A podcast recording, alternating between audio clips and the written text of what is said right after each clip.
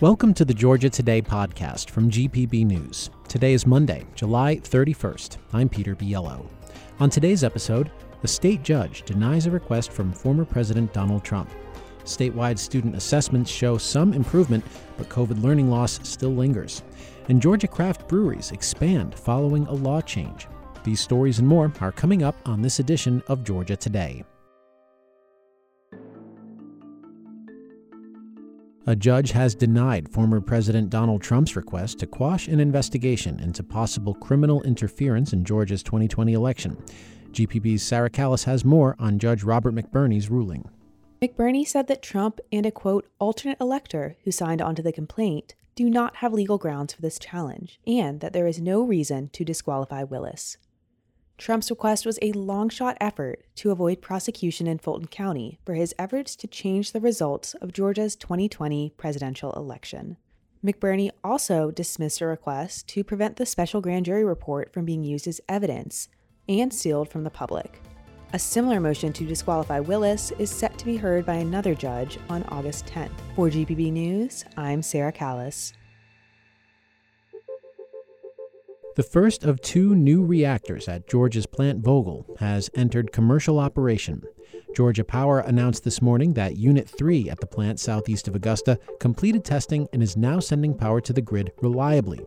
It's the first American reactor built from scratch in decades. Unit 3 enters commercial operation after years of delays and billions of dollars in cost overruns. At its full output of 1,100 megawatts of electricity, Unit 3 is expected to power 500,000 homes and businesses. Georgia gas prices jumped an average of 19 cents per gallon over the past week. Auto Club AAA says today's average price for regular unleaded in the state is now $3.55. That's still 23 cents less than it was this time last year. AAA says the price rise is tied to oil refineries adjusting their production because of soaring temperatures. If you like hearing the news from around the state here on Georgia Today, you'll probably like hearing how Georgia's agriculture economy feeds the country and the world. On A Fork in the Road. I'm David Zelsky, and on the Fork in the Road podcast, we feature stories from Georgia's farmers, fishermen, merchants, artisans, chefs, and others who help provide Georgia-grown products to folks in the Peach State and beyond. Find it online at gpb.org/podcast or download it on your favorite podcast platform. A group of black gun owners held what they called a historic first-ever convention in Atlanta over the weekend. GPB's Donna Lowry has more from the National Association of African American Gun Owners, or NAGA. When the COVID-19 pandemic fueled a rise in firearm sales, the National Library of Medicine found black Americans among the fastest-growing gun owners. Membership in NAGA has skyrocketed to 50,000 since its founding in 2015. Executive Vice President Douglas Jefferson says black Americans are buying guns for the same reasons as anyone else, mostly personal safety, and that perceptions about who owns guns are also changing. The majority of African American gun owners are good, upstanding citizens. They're not criminals. They're not doing anything illegal or immoral when it comes to firearms. NAGA's inaugural convention attracted over 1,500 people from across the nation. Donna Lowry for GPB News. State health officials say a Georgia resident has died from a rare brain infection commonly known as the brain-eating amoeba. The unidentified victim was infected with Naegleria fowleri, an amoeba that destroys brain tissue. Officials said the victim was likely infected while swimming in a freshwater lake or pond, but did not say which one. Infections usually occur through the nose. Infections do not occur by swallowing the water, and it is not contagious. Because the amoeba is very common, there is no routine test for it, and it can't be controlled. Swimmers can reduce their risk of infection by limiting the amount of water that goes up their nose. The CDC recommends not jumping or diving into fresh water and holding your nose shut and keeping your head above water.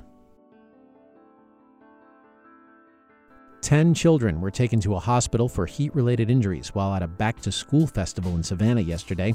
The event, featuring Savannah rapper and basketball star Flo J. Johnson, was scheduled for an outdoor park at 3 p.m. on a day when the heat index values topped 100 degrees. Emergency responders started receiving phone calls around 4 o'clock and quickly dispatched 9 EMS units to the scene. The event was abruptly canceled. Of the children taken to the hospital, all were discharged within hours. Scores in Georgia's end-of-the-year high-stakes testing show some progress in at least one key area for the state's schools. As GPB's Grant Blankenship reports, the results also show some challenges in other areas. How well a child reads by the third grade is widely considered a key predictor for their future. The just-released 2023 Georgia Milestones test scores show 2% more of the state's third graders are reading at or above grade level compared to 2022. But that recovery is still just a fraction of the learning loss seen during the COVID pandemic, and the gains are not shared evenly across the state. Literacy rebounded by over 9 percentage points compared to last year in the West Georgia region running from Columbus to Cordele. That follows a massive pandemic slide there. But in the rural Oconee River region, midway between Augusta and Macon, with some of the most impoverished communities in the state, third-grade reading proficiency is still dropping. For GPB News, I'm Grant Blankenship in Macon. Senators approved legislation last week that would provide upgrades to Georgia military facilities. The National Defense Authorization Act for fiscal year 2024 would provide funding to Fort Gordon, southwest of Augusta, for a new child development center. It also authorizes the construction of new classrooms at Fort Gordon's Cyber Center of Excellence. The bill also extends the authorization required to complete a new forensic lab at the Fort Gillam Enclave, southeast of Atlanta. The bipartisan bill includes a 5.2% pay increase for service members, a larger increase than last year's 4.6% raise. The bill now heads to the president.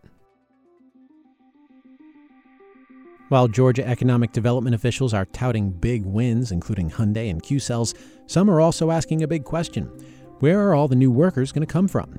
GPB's Ambria Burton reports on a meeting last week in Savannah of the Georgia Senate Study Committee on Expanding Georgia's Workforce.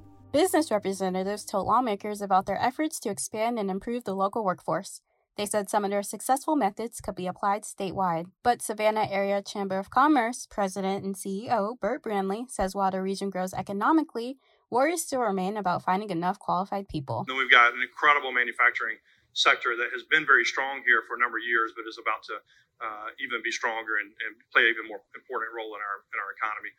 All that's very exciting, and there are a lot of folks here that are looking forward to that, but they're also concerned about what's going to happen from a workforce standpoint. Current efforts by local companies include workforce studies, pathway programs for students, career readiness programs, and more. For GPB News, I'm Amber Burton.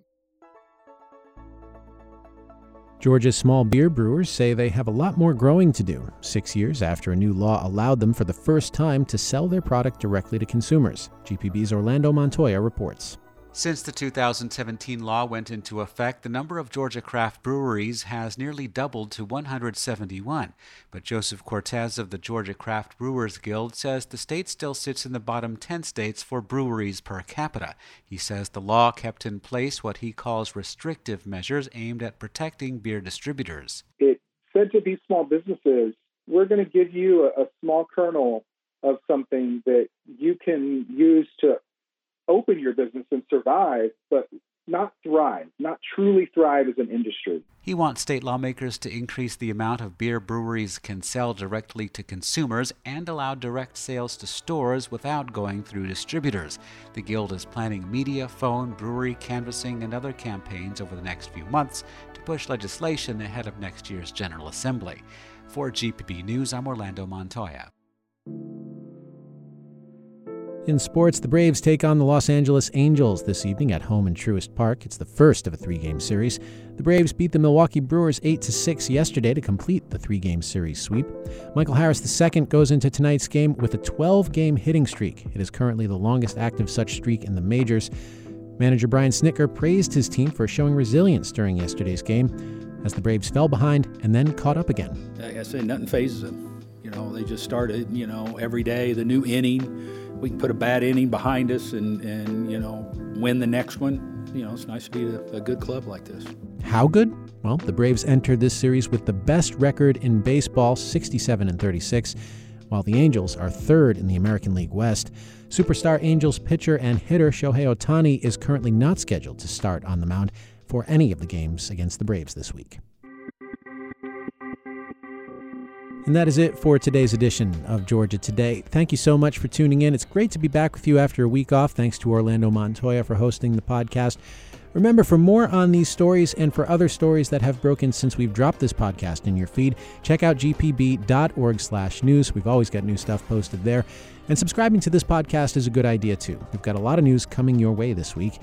If you've got feedback, we would love to hear from you. Email us. The address is georgiatoday@gpb.org. We like story ideas, too. Let us know what's going on in your community. Again, that email, georgiatoday@gpb.org.